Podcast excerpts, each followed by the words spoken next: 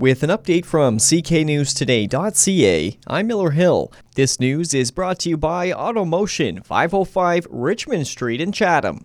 London police held a news conference this afternoon to give an update on the sexual assault charges laid against five former World Junior hockey players. London Detective Sergeant Katherine Dann says officers found new evidence in connection to the alleged sexual assault in 2018. While the matter is before the courts, London's police chief apologized to the woman at the center of the investigation for the amount of time that has passed in order to reach this point. I want to extend, on behalf of the London Police Service, my sincerest apology to the victim, to her family, for the amount of time that it has taken to reach this point. Lawyers representing the five players say they will be pleading not guilty to the charges.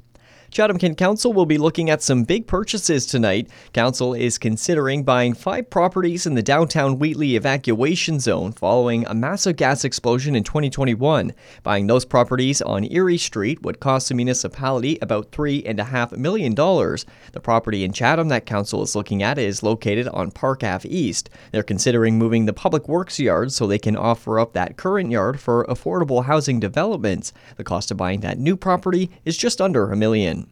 No injuries are being reported after a fire broke out at a manufacturing facility in Ridgetown over the weekend. Crews were called to the scene at Walter and Trailer Manufacturing on Marsh Road at around 5 o'clock Saturday morning. Officials say they were able to quickly contain the fire and that damage is estimated at $2 million.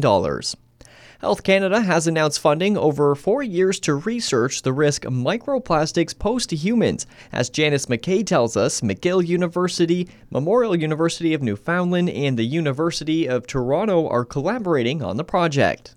The project builds on work that's already underway, with the goal of learning to what extent humans are exposed to microplastics and whether that could lead to adverse health effects. McKay says exposure to microplastics from various sources, including food, food packaging, drinking water, indoor and outdoor air, and even dust, will be under the microscope.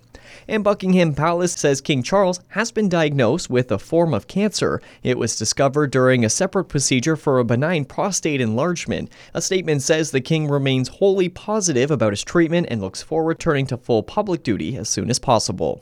In sports, the Maple Leafs are up against the New York Islanders tonight. Meanwhile, in the NBA, the Raptors continue their road trip with a stop in New Orleans to play the Pelicans. Now for the forecast, mostly clear skies tonight and minus 3, sunny tomorrow and up to 4, clear and minus 5 tomorrow night. I'm Miller Hill. For more on these and other stories, visit cknewstoday.ca.